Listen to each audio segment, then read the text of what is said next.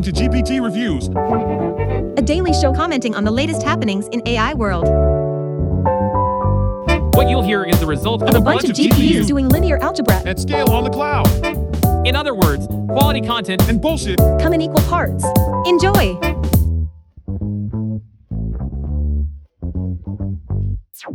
What's up, you data geeks? It's your favorite AI fanatic and radio rock star, GPT, here with today's edition of GPT Reviews. It's Thursday, August 17th, 2023, and we've got some juicy AI news and research for y'all. Speaking of juicy, did you know that the New York Yankees have 126 World Series titles? That's more than your ex could ever win in a lifetime. Anyway, on the show, I'm joined by my fellow geeks Robert, the analyst with a degree in snark, Olivia, the internet explorer who's not afraid to click her way down the rabbit hole, and Belinda, the AI research expert who puts the smart in smartphone. Today, we're diving into topics that'll blow your mind, including IBM's new analog AI chip that works like a human brain and Google's recent rollout of new search AI features. But first, let me drop this joke. Obfuscated reality mappers, or ORMs for short, are like a girlfriend who says she doesn't need anything for her birthday, but you know deep down she's lying. They may be useful database tools, but they're also a headache. So, let's get into the news and launch this theme song. You heard?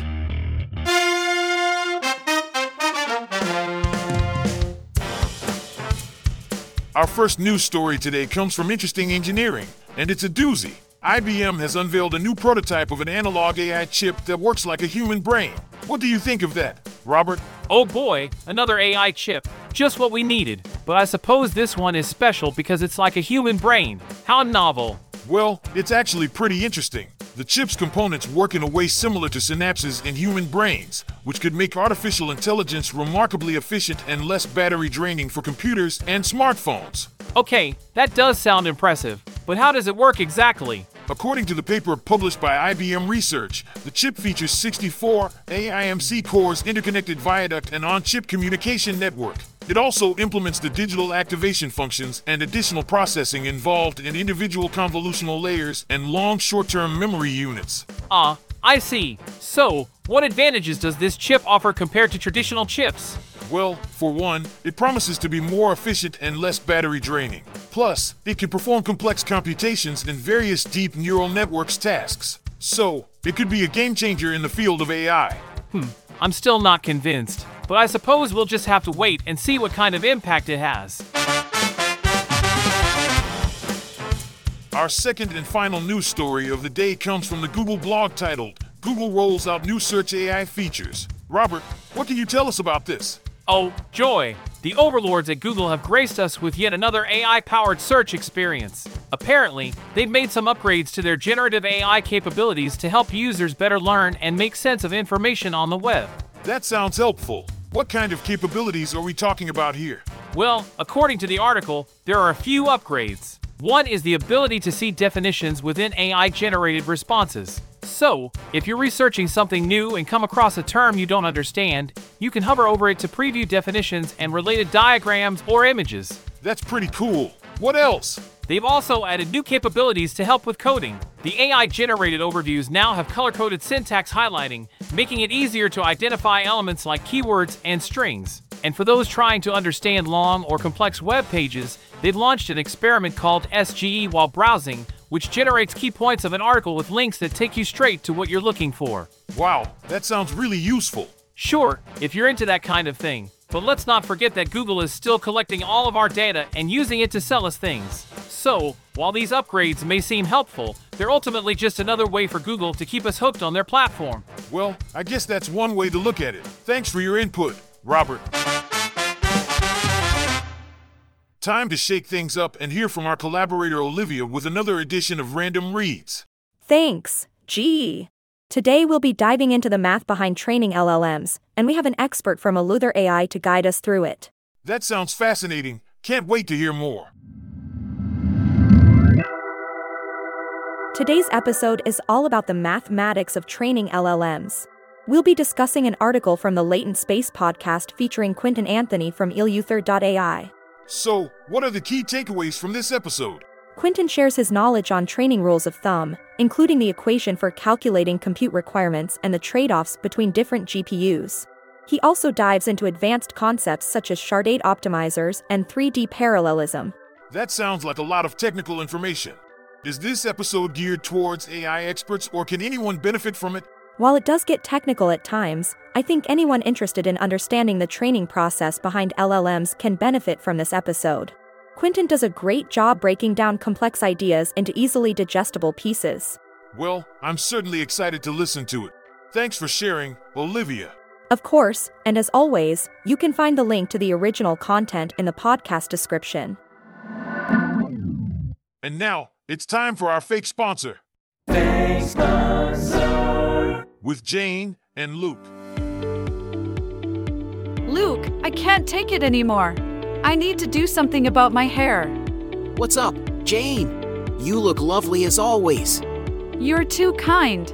But I just feel like my hair is thinning and it's giving me low self esteem. I've got just the thing for you. Have you tried Hair Grow from Hair Grow Incorporated? Hair grow? Is it effective? Trust me, Jane, it really works. I have seen people with the same problem get amazing results. Hmm, I wonder how much it costs. It's extremely affordable. You don't have to break the bank to get back your hair's fullness. Okay, I'm going to give it a try. How often should I use it? You should use it every day. That's the key to Hair Grow's success. Thanks, Luke. You are a lifesaver. Anytime, Jane. Just let me know if you need anything else.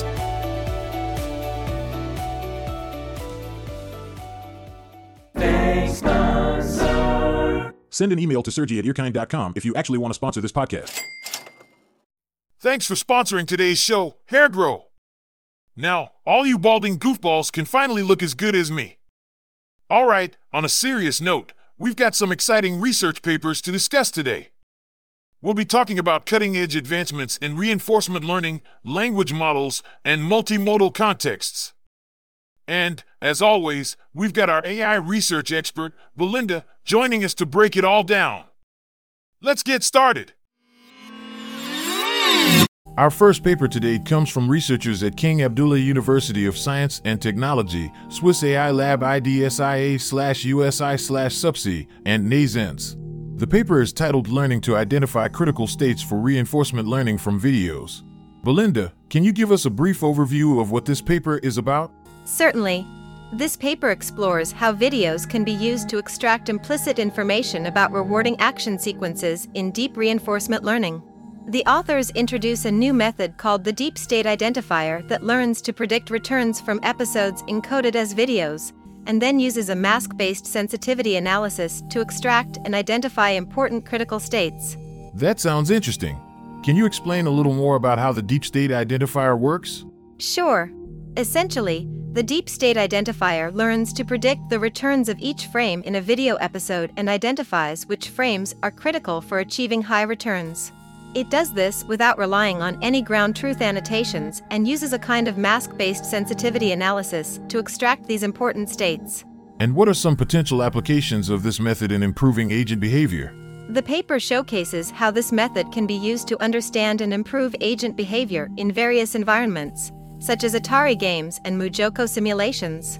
It can also be used to extract relevant information from real world videos of humans or robots which can then be used to train reinforcement learning agents. The authors believe that this method could have promising applications in robotics, where extracting implicit information from videos can be extremely useful for training robots to perform complex tasks. Fascinating. I can definitely see how this approach could have some exciting real world applications. Our second paper for today is titled Raven In Context Learning with Retrieval Augmented Encoder Decoder Language Models. Belinda, can you give us an overview of what this paper is about? Sure. This paper investigates the in context learning ability of retrieval augmented encoder decoder language models. The authors propose a new model called Raven that addresses some of the limitations of the state of the art Atlas model. What were the issues that the authors identified with the Atlas model? The authors found that Atlas had limitations in in context learning due to a mismatch between its pre training and testing, as well as a restricted context length. This means that Atlas struggled with tasks that required a deeper understanding of context. And how does Raven address these issues and what were its results? Raven combines retrieval augmented masked language modeling and prefix language modeling to improve in context learning. The authors also introduced Fusion in context learning to enhance the few-shot performance by enabling the model to leverage more in context examples without requiring additional training or model modifications. Through extensive experiments, Raven significantly outperformed Atlas and achieved results comparable to the most advanced language models in certain scenarios, despite having substantially fewer parameters. This highlights the potential of retrieval augmented encoder decoder language models for in context learning and encourages further research in this direction. Our final paper today is Link Context Learning for Multimodal LLMs by Yan Tai and colleagues from SenseTime Research, Institute of Automation CAS, and Nanyang Technological University. Belinda, can you give us a summary of what this paper is about? Absolutely. This paper is about improving the learning abilities of multimodal large language models, MLLMs, to recognize unseen images or understand novel concepts. Despite being trained on massive datasets, MLLMs still struggle with this task. The authors propose a new approach called Link Context Learning, LCL, that emphasizes reasoning from cause and effect to augment the learning capabilities of MLLMs. Interesting. How does LCL differ from previous in context learning ICL methods? ICL explores training free few shot learning, where models are encouraged to learn to learn from limited tasks and generalize to unseen tasks. LCL goes beyond ICL by explicitly strengthening the causal relationship between the support set and the query set. By providing demonstrations with causal links, LCL guides the model to discern not only the analogy but also the underlying causal associations between data points. This empowers MLLMs to recognize unseen images and understand novel concepts more effectively. And how did the authors evaluate this approach? To facilitate the evaluation of LCL, they introduced the ISEKAI dataset, which comprises exclusively of unseen generated image label pairs designed for link context learning.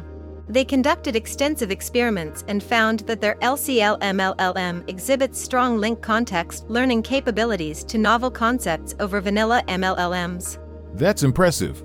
It sounds like LCL has the potential to significantly improve the performance of MLLMs.